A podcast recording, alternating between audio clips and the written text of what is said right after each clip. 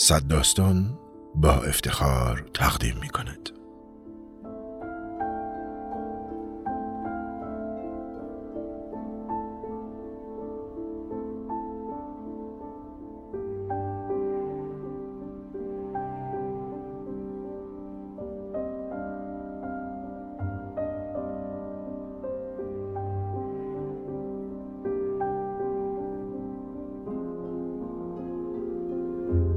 سلام من محسن حسینی. و من آرش ثابتی هستم. شما شنونده اپیزود چهارم از سری پادکست های کلاکت هستین که توشون از فیلم هایی صحبت می‌کنیم که روی ما تاثیر داشتن. و درباره دلایلش با هم گپ می‌زنیم. همیشه میگیم امروز هم میگیم قصدمون از تولید این پادکست ها نقد و بررسی فیلم ها نیست. فقط به چرایی لذت بردن از فیلم ها می‌پردازیم. امروز 28 مهر سال 99 ما توی استدیوی صد داستان هستیم و میخواییم راجع به فیلم فنسس یا حسارها حرف بزنیم.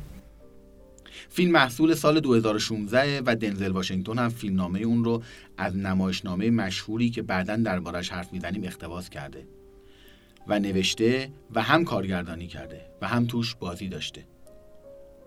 قبل از اینکه داستان فیلم رو بشنویم کارکترها رو بهتون معرفی می‌کنم. تروی مکسن پدر خانواده و همسر روز که دنزل واشنگتن نقشش رو بازی کرده. روز مکسن مادر خانواده و همسر تروی که وایولا دیویس نقشش رو بازی کرده.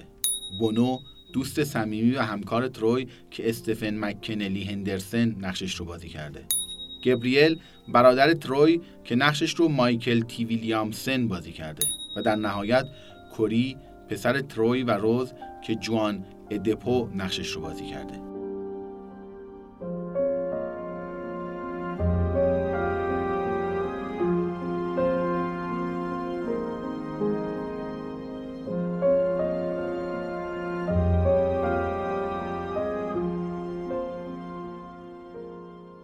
حسارها داستان فیلم مربوط می شود به سال 1950 در امریکا. شخص اول فیلم کارگر شهرداری ساده است به نام تروی مکسن که با همسرش روز و دو پسرش در خانه واقع در پیتسبورگ زندگی می کنند. تروی در کنار بهترین دوستش بونو به شغل رفتگری مشغول است. او برادر بزرگتری به نام گبریل هم دارد. گبریل در جنگ جهانی دوم توسط تیری که به سرش اصابت کرده دچار مشکل مغزی شده و به همین دلیل دولت به او قرامت پرداخت کرده است. تروی از این فرصت استفاده کرده برای خود و خانوادهش یک خانه می‌خرد. گبریل را هم از آنجا به یک بیمارستان روانی انتقال می دهد. با این وجود رابطه دو برادر کماکان صمیمی و خوب است.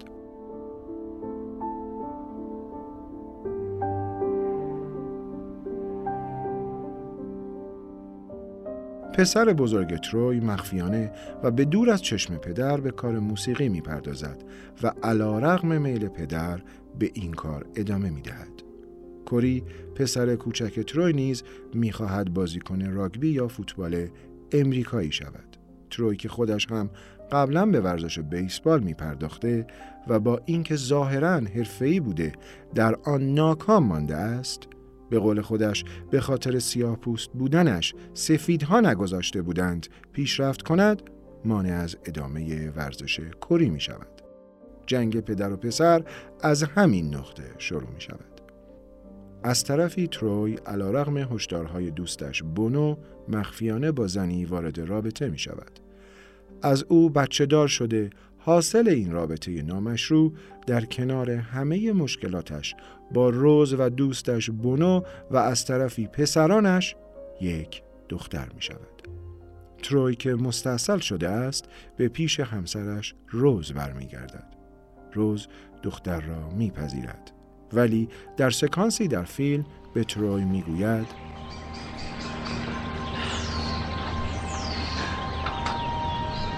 از این بچه مادر داره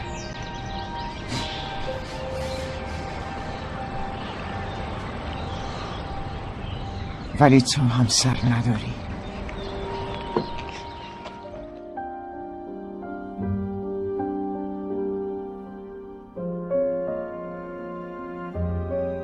در انتهای فیلم می‌بینیم که دعوای کوری و تروی بالا می‌گیرد.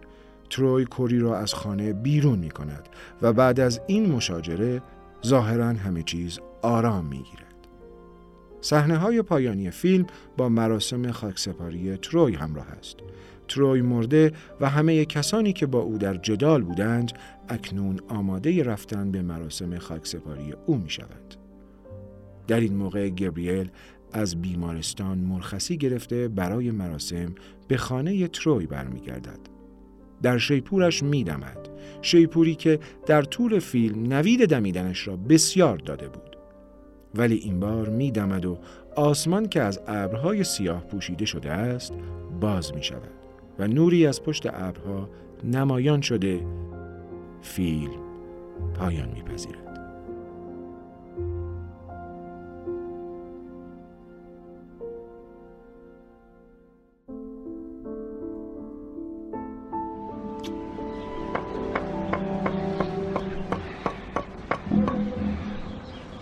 شکرت.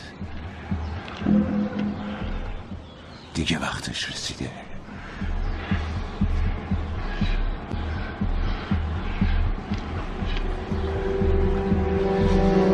زود باش. دیگه خودم اما خودت. زود باش. هر وقت تو بگی. زود باش. آماده هم بیای. جونم این راحت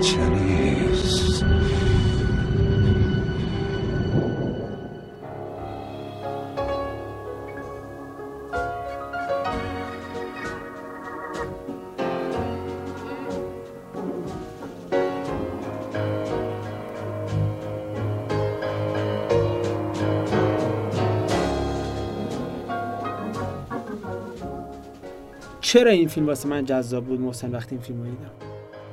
چند سال پیش من شاگرد آقای فرهادی بودم توی دوره فیلم نویسی ایشون. یه دونه مشق شب به ما داد که بریم کاراکترها و هر شود که بزنگاه ها و نقطه اوج و افول داستان فیلم دزد دوچرخه رو در بیاریم و روش کار بکنیم. دسیکا دسیکا همون هفته اول من این کار انجام دادم و عرض شود که خیلی نتایج خوبی گرفتم. وقتی که مشق شبم تموم شد این کار انجام دادم به خودم فکر کردم که چرا یه فیلم کلاسیک. ببینم همین آموزه. ها من می‌تونم روی فیلم جدیدترم پیاده بکنم. اون موقع فیلم فکر می‌کنم تازه اومده بود اصلا تازه اکران شده بود. اومدم همونا رو روی فیلم فنسز پیاده کردم. و بعد نتایج عجیب غریبی درباره فیلم گرفتم. اولا به طرز با چیزایی که یاد گرفته بودم به طرز شدیدی و شج... به طرز ش... بسیار شجاعانه 33 دقیقه مقدمه فیلم طول می‌کشه تا فیلم رو غلطک بخواد بیفته و از خورده بزنگاه ها بگذره به بزنگاه اول و بزنگاه دوم و نهایتا نقطه مؤخرش برسه که تغییر کاراکترها توش بودن و برام جالب بود که یه همچی چیزی رو دارم توی یکی از این فیلم های جدید می‌بینم که حوصله بیننده طبیعتا مثل حوصله بیننده فیلم های کلاسیک کلاسیک. نیست. نکته دومی که راجع به فیلم برام خیلی خیلی جالب بود این که فیلم راجع به مردانگیه. منظورم همون نرینگیه که حالا راجع به نمایشنامهش که در این موردم متمرکز شده صحبت می‌کنم راجع به اخلاق راجع به رویا راجع به برنامه ریزیه راجع به آرزوه راجع به مادراست راجع به تعهده راجع به خیانته راجع به وظیفه و مسئولیته راجع به انزجار مهمتر از همه راجع به معنای زندگیه همه اینا باعث شد که من در نگاه اول عاشق این فیلم بشم غیر از شخص دنزل واشنگتن که بعدا درباره‌اش صحبت می‌کنیم. تو چرا از این فیلم لذت بردی؟ آرش ببین من روی کردم کلا به سینما. از منظر شعر دیگه. قبلا هم من توی برنامه ها گفتم. یعنی من سینما یک بهانه که اون ایده های شاعرانه رو توش پیگیری و دنبال کنم. چیزی که توی این فیلم به نظر من خیلی شبیه شعره و منو جذب می‌کنه ساختار شکنیه. شما برای اولین مرتبه است که یک فیلمی رو می‌بینید. در عالم سیاه پوستای امریکا که سفید پوست توش وجود نداره. در واقع شما دارید دوربینتون رو ورداشتی یا ببخشید یعنی کارگردان دوربینشو ورداشته رفته تو لایه های زندگی سیاه ها و داره سیاه ها رو با سیاه ها بررسی می‌کنه. اگر ظلمی میشه این دفعه ظلم سیاه به سیاهه. اگر این دفعه آزادی داره تهدید میشه آزادی که سیاه نسبت به سیاه داره تهدید می‌کنه. این برای من خیلی جذابه. بلخص که توی عقبه تاریخی ما تمام فیلم هایی که دنیای سیاه ها دیدیم ظلم سفید به سیاه توش پررنگ بوده. این دلیل اصلی اینه که من عاشق این فیلمم.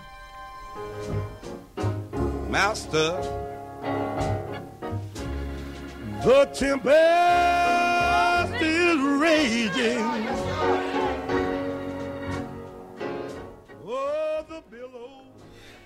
دلیل دومی که من از این فیلم لذت بردم محسن تقریبا به اون چیزی که تو داری میگی خیلی نزدیکه. ببین دلیل دومش کاراکترهای جذاب این فیلم واسه من. اصلا کلا سیاها برای من جذابن. آدمای جذابی هن. کلا شعرشون سینماشون هنرشون ورزششون همه چیشون جذابه.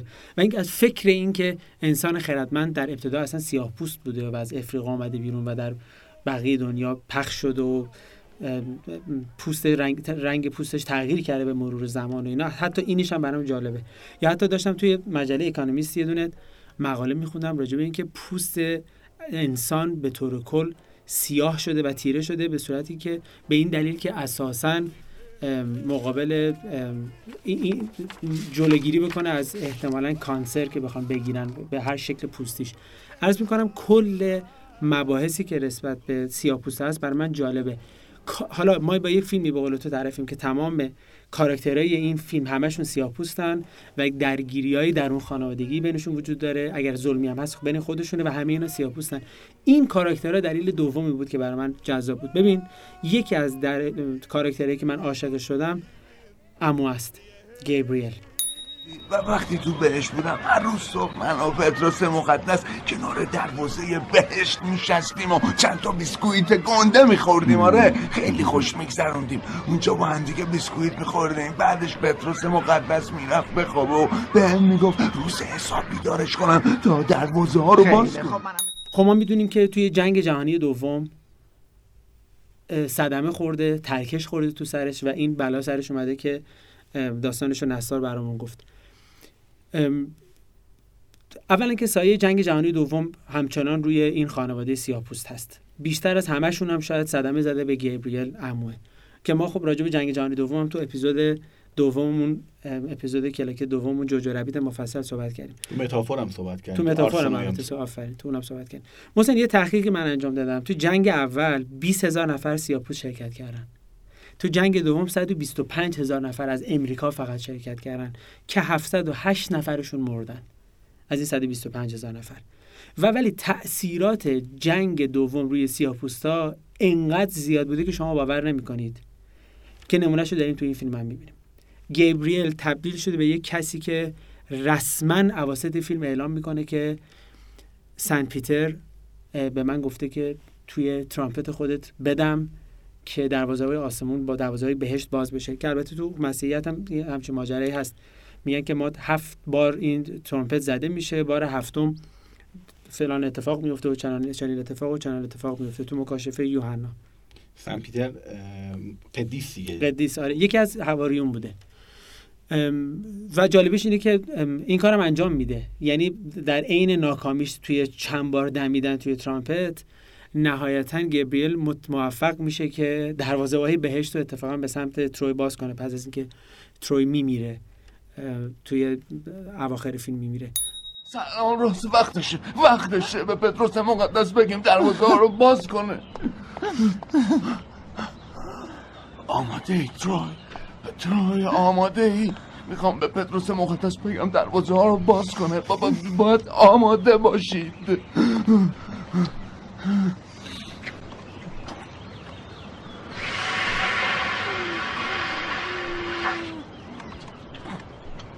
嗯，对，对，嗯。嗯。嗯。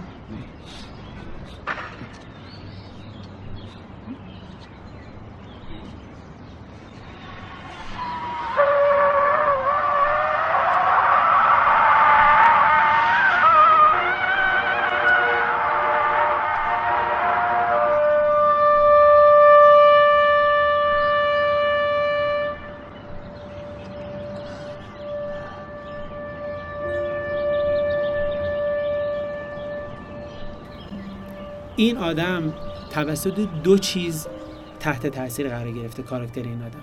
جنگ که این بلا رو سرش آورده و نفوذ وحشتناک عمیق مسیحیت. این دوتا عجیب به هم دیگه گره خوردن تو این کاراکتر. و به این دلیل بوده که من علاقمند بودم به این ماجرا.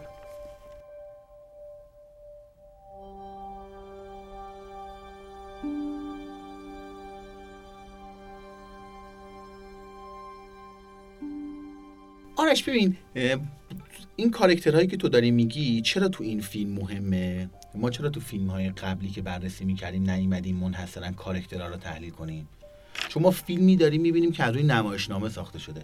تمام بار فیلم روی کارکتراست ما نه لوکیشن خاصی می‌بینیم نه فیلم میره توی فضای جدیدی. فیلم توی فضایی که توی حیات خونه بیشترش میگذره نهایتا توی پذیرایی خونه دور هم دیگه جمع شدن و دارن تماما حرف می‌زنن. پس پرداختن به کارکترها از این منظر مهمه.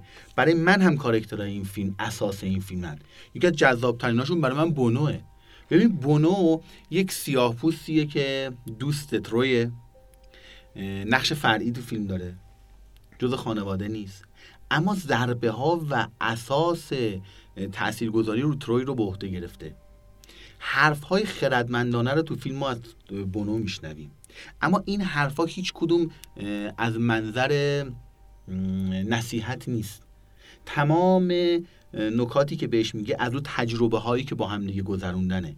در واقع داره یک زندگی رو دوره می‌کنه با تروی که ما این روزا رو گذروندیم از این نقطه به این نقطه رسیدیم. حالا بایستی میوهش رو بچینیم. میانه رو اما جسور و صادق.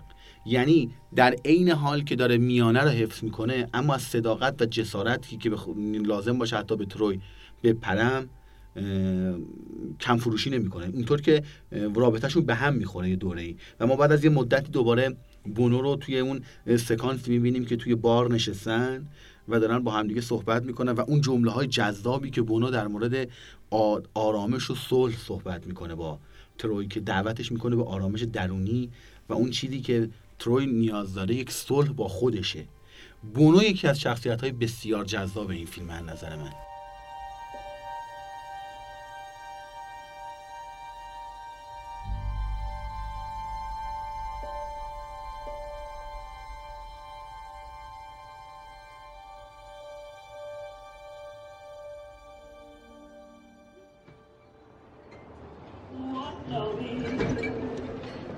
سلام تروی چی شده بانو؟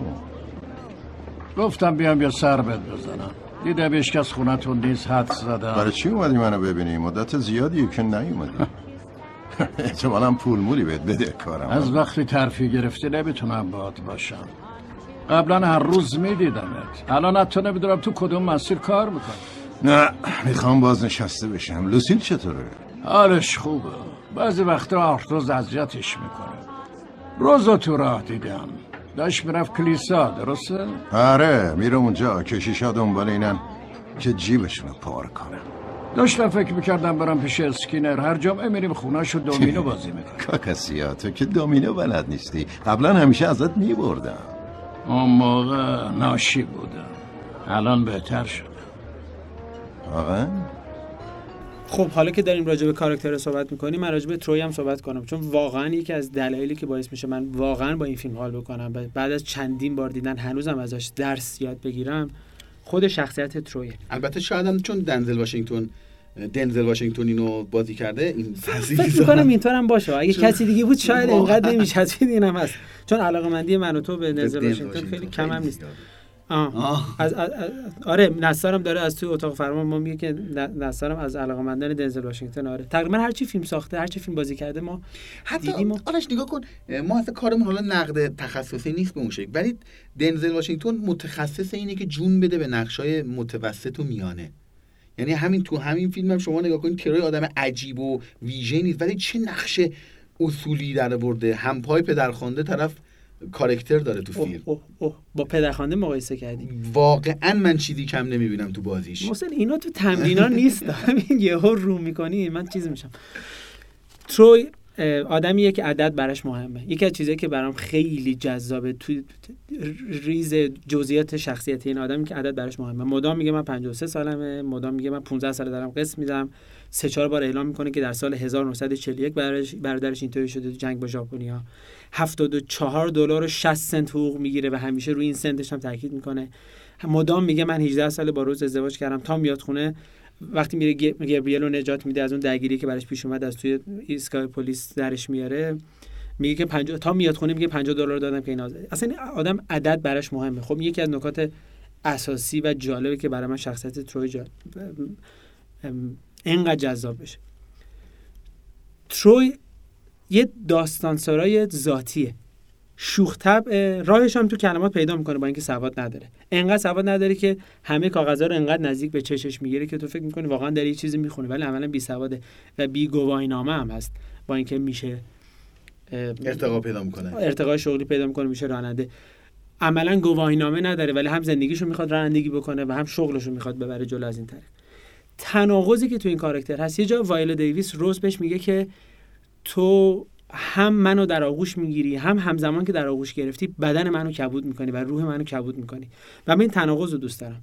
یه جا برمیگره به وایلا دیویس تو اون سکانس خیلی خوبشون میگه که من تو رو خیلی دوست دارم. 18 سالم است با تو دارم زندگی می‌کنم. ولی اون یک اون زن دوم من که سراغش رفتم و ازدواج کردم یک ایده دیگه به من داد از زندگی. روز دختر. تفکر منو نسبت به اطرافم تغییر میده. حتی نسبت به خودم با وجود تمام فشارهایی که روم مرد متفاوتی میشم باعث میشه نگران هزینه تعمیر سقف خو- خونه و پرداخته و بدهیام هم نباشم و ما همینجا می‌فهمیم که به قول تو در عین معمولی بودن این شخصیت و چیز خاصی نداشتنش دنبال یک ایده جدید هم هست. هنوزم براش یک ایده جدید از زندگی جذابه و به همین دلیل چنین مخاطره تو زندگیش می‌کنه. و وایلا دیویس یه جای دیگه تو همون دعوابش میگه که تو فکر نکن انقدر مدام نگو میگی میدی و میدی و میدی و میدی.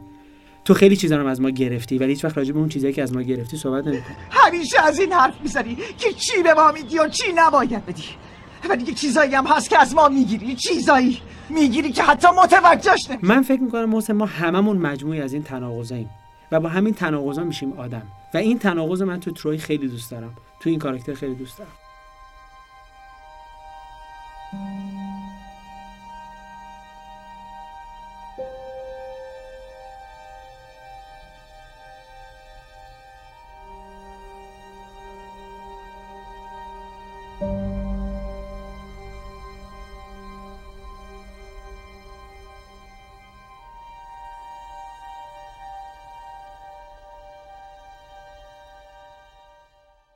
ببین آرش اصلا به همین دلیله که تو گفتی دل... مجموع دلایلی که تو گفتیه که ما از دنزل واشنگتن تو این فیلم بعدمون نمیاد. ببین تروی منشأ تمام آسیب های این فیلمه. به پسرش آسیب زده به زنش آسیب زده زندگی پسر اولش رو داغون کرده دیکتاتور خودرأیه اما شخصیت منفی فیلم نیست. تو توهمات خودشه برای خودش در مورد ظلم صحبت می‌کنه در مورد این صحبت می‌کنه که من تو تیم بیسبال رام ندادن. همه اینها هست توهمی که داره و ما اونجا می تو background می... می... میشنویم که مثلا روز بهش میگه که بابا تو سنت زیاد بود. دیگه به درد بازی بیسبال نمی‌خوری این ربطی به مسئله سفید و سیاه نداره. یعنی ما با یک آدمی طرفیم توی فیلم که می‌تونه جمیع اتفاقات منفی رو داشته باشه اما نقش منفی نیست. و این همون چیزی که تو داری میگیه چون خیلی نزدیک به شخصیت های خود ماست. ما خودمون هم عدد برامون مهمه. الان مردم ما غیر از شمارش عدد مگه تو این روزها چیکار دارن؟ هر روز دارن دلار میشمرن. قیمت اینو میسنجن قیمت اون میسنجن. این به شخصیت ماها هم نزدیکه. و این به این دلیل جمعنی می‌تونم بکنم که شما شخصیت منفی در تروی نمی‌بینید این یه نکته. نکته بعدی ترسیه که آرش در وجود تروی وجود داره. نگاه کن. آدم های ترسو بلند بلند حرف می‌زنن. تروی بلند بلند حرف می‌زنه. ضرب المثل فارسی ما هست دیگه. که پارس می‌کنه نمی‌گیره. اونی که بلند حرف می‌زنه که اصلا کاری نیستش که فقط شلوغ می‌کنه. و تروی بلند بلند حرف می‌زنه. ترس زیادش منجر میشه تو فیلم سه بار با مرگ حرف بزنه. و شعاری هم حرف بزنه. رو به دوربین میشه و شروع می‌کنه با مرگ صحبت کردن. در سه جا. یکی سکانس اولیه فیلمه که داره تعریف می‌کنه با مرگ طرف شدم یه بار وقتیه که مادر دخترش میمیره. یه بارم در سکانس آخره که رو روی دوربین بیسبال برداشته چوب بیسبال برداشته داره با مرگ صحبت می‌کنه. اینا همش نشون دهنده اینه که ما با یک آدم بسیار ترسو طرفیم و این کارکتر رو به خوبی دنزل واشنگتن تو شخصیت خودش پرداخته و این ترس و بیهودگی رو ما تو چشاش توی تصویرهایی که ایجاد می‌کنه به خوبی می‌بینیم.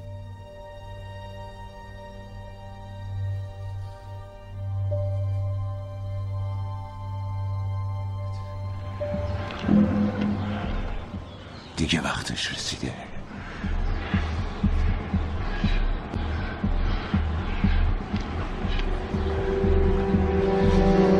زود باش. دیگه خودم اما خودت. زود باش. هر وقت تو بگی.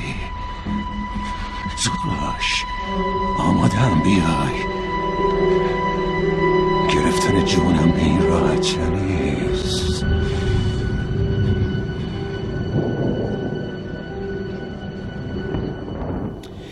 یکی از دلایلی که من از این فیلم خوشم میاد شخصیت روزه. ببین شخصیت روز شخصیت یک زن سیاه پوست مسیحیه. نماد ظلم دیدن نماد فردی که شما بسیار بسیار شبیه به اه، کاراکترهایی که تو شعرهای سیاه دیدی تو نمایشنامه های سیاه دیدی. تو شعرهای مثلا لنگستون هیوز دیدی. اجازه بدید من یه شعر از لنگستون هیوز بخونم. خیلی شبیه به همون کاراکتریه که تو روز ما ازش داریم.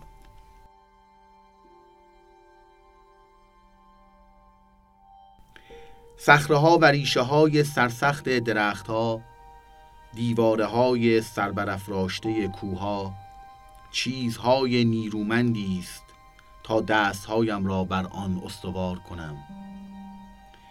بخوان ای عیسی آواز چیز نیرومندی است. هر وقت زندگی خاطر مادرم را میآزرد میشنیدم که می‌خوند. یه روز کالسکم و سوار میشم و شاخه ها از ریشه های پرسلابت درخت می روید کوها از دامن پهناور خاک سر بر می کشد موجها از دل سهمگین و گرانبار دریا بر می خیزد به خانه مادر سیاه آواز چیزی استوار و پرتوان است.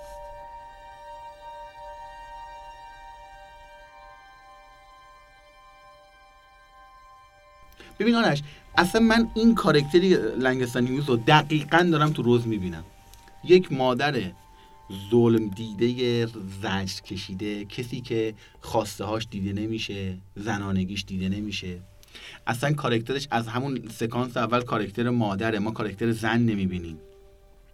زنانگیش توی خفاست مظهر ظلم دیدن از همه است. انگار همه دارن از روز انتقام می‌گیرن تو این فیلم. شما نگاه کن تروی داره بهش ظلم می‌کنه در عینی که ظلم می‌کنه انتقام هم ازش می‌گیره. میره حالا به زبان خودمون هوو میاره سرش. حالا اونجا که مفهوم هوو که وجود نداره. میره با یکی دیگه ارتباط برقرار می‌کنه ازش بچه دار میشه.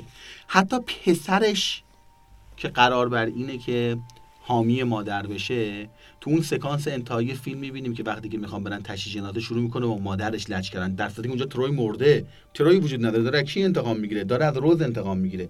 یا اون سکانسی که داره ساندویچ درست می‌کنه برای عمو توی فیلم اسم عمو چی بود؟ گبریل. گبریل. برای گبریل داره ساندویچ درست می‌کنه. گبریل طلبکاره. انگار روز باید جواب همه رو پس بده. نماد یک زن مظلوم سیاه پوست که کارش تو آشپزخونه آواز خوندنه. و دختر تروی که در سکانس های انتهایی فیلم به فیلم اضافه میشه یکی از نمادهای مظلومیت دیگه روزه. روز اون رو به عنوان فرزند خودش میپذیره مال خودش می‌کنه. در صورتی که اصلا هیچ مسئولیتی نسبت به اون نداره تعهدی نسبت به اون نداره. می‌تونه حتی از اون بدش بیاد. حاصل یک رابطه نامشروع شوهرش با یک زن دیگه است. اما اون روح بلند و صدمه دیدش انگار می‌خواد محافظت کنه از یه دختر سیاه دیگه ای که نمی‌خواد سرنوشت خودش رو تکرار کنه.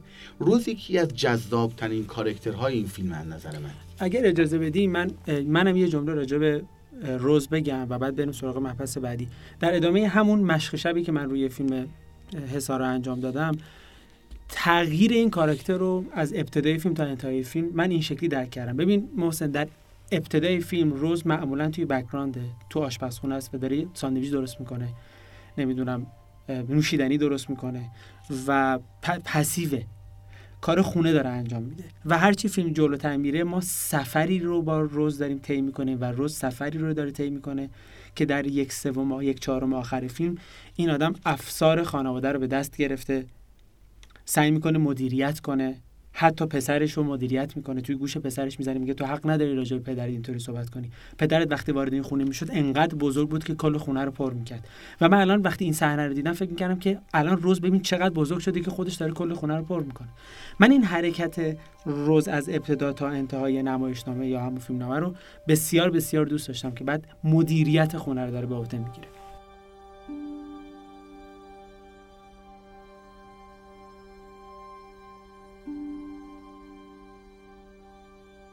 وقتی پدرت می اومد خونه مثل یه وزنه سنگین بود. باره همه چیز رو دوشش بود. این اولین اشتباه هم بود. نباید میذاشتم تمام سنگینیش مال اون باشه. اما ازش یه خونه خواستم تا توش راحت باشم. پدرت هم برام تهیه کرد. باید برای سر پا نگه داشتن پدرت خیلی از وجودم مایه میذاشتم. با خودم عهد کردم کنارش باشم. پس با کمک هم برای این زندگی از همه چیزمون گذشتیم. طوری که سنگینی وزن بینمون تقسیم شد. انتخاب خودم بود. زندگی خودم بود. مجبور نبودم اینجوری زندگی کنم ولی زندگی درس بزرگی بهم داد. پس اونو قاپیدم. با دو دستم بهش چسبیدم. وقتی رینل به خونمون اومد من دوست نداشتم مهر و محبتم ازش دریغ کنم. برای برای همین عهد کردم رینلو درست مثل بچه خودم بزرگ کنم.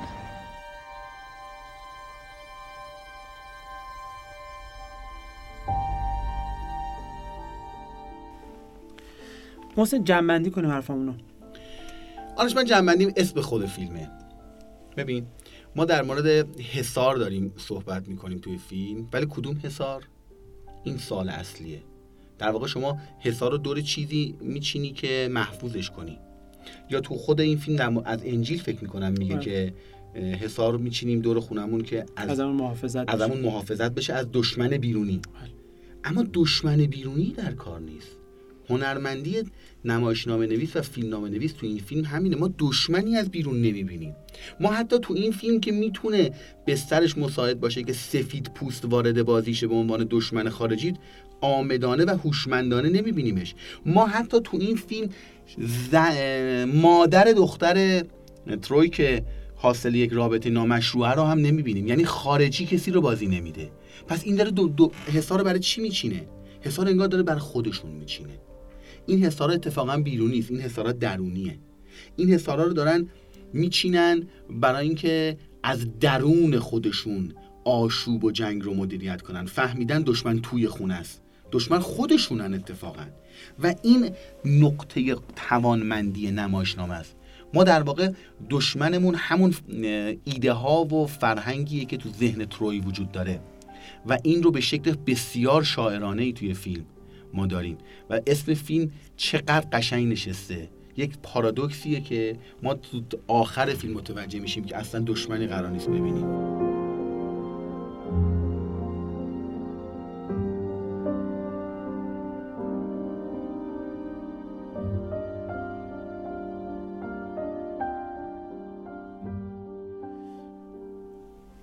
جنبندی من چیه؟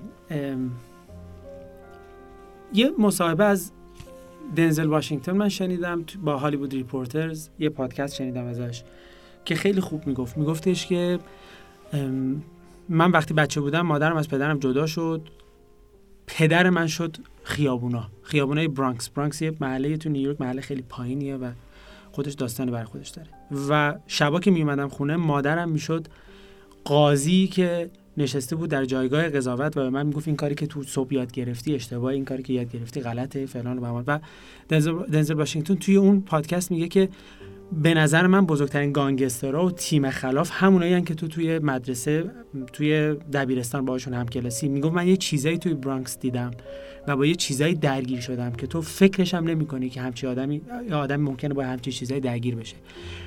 این آدم از این حال و هوا بیرون اومده دنزل واشنگتن. بزرگ شده و وارد مبحث سینما و هنر شده و حالا به نقطه رسیده که نمایشنامه بزرگی رو مثل فنسز رو می‌بره رو برادوی 13 14 هفته اونجا نمایش میده و تبدیلش می‌کنه به یکی از بزرگترین نمایشنامه هایی که تا به حال نوشته شده که به اجرا در اومده. مثل مویزی در آفتاب که من علاقمند به اون فیلم خیلی خیلی زیاد هستم نوشته لورن هنزبری. علاقمندی به من به دنزل واشنگتن باعث میشه که و مسیری که می‌دونم تو زندگیش طی کرده باعث میشه که این فیلم برای من اهمیت خیلی زیادی داشته باشه. واقعا اهمیتش ده چندان بشه برای من. آرش دنزل واشنگتن یک موضوعی هم به نظر من خوبه بشه بپردازیم اینی که فقط بازیگر نیست یعنی من شما گفتی ولی می‌خوام تاکید کنم که نمایشنامه این رو خودش براش به فیلم نامه تبدیل کرده. یعنی انقدر اعتماد به نفس و انقدر آرتیست شده که می‌تونه خودش بنویسه. اونم با این ریزکاری و با این قدرت. با این کیفیت. حرف آخرم. کریستیان متز یه تئوریسین فرانسوی سینماست من خیلی دوستش دارم. میگه هر فیلمی سه تا اثر روی مخاطبش داره. یا چشم چرانانه است یا یادگار پرستانه است یا همزد پندارانه که من راجع به مورد آخر می‌خوام صحبت بکنم. کاراکترهایی که توی فیلم من می‌بینم علا خصوص تروی رو مثلا من تو خودم می‌بینم. یعنی من در خودم تروی دارم فقط باید کنترلش کنم. همونطور که تو گفتی. همزاد پنداری هم باش می‌کنم. با روز هم همزاد پنداری ما می‌کنیم. مثل خیلی از زنای ایرانی که به نظر من خیلی شباهت به روز دارن. از خود گذشتن ایثارگرن مخصوصا مادرای زمان جنگ ایران و عراق. خب تو فیلمی که خودش تو فیلمی که فیلمی رو داری می‌بینی که خودت تو توش می‌بینی مادرت تو توش می‌بینی قسمتی از خودت تو توش داری می‌بینی و مگه توقع ما از یک فیلمنامه یک نمایشنامه غیر از این چیه؟ این هم دلیل آخریه که باعث میشه من از این فیلم لذت ببرم.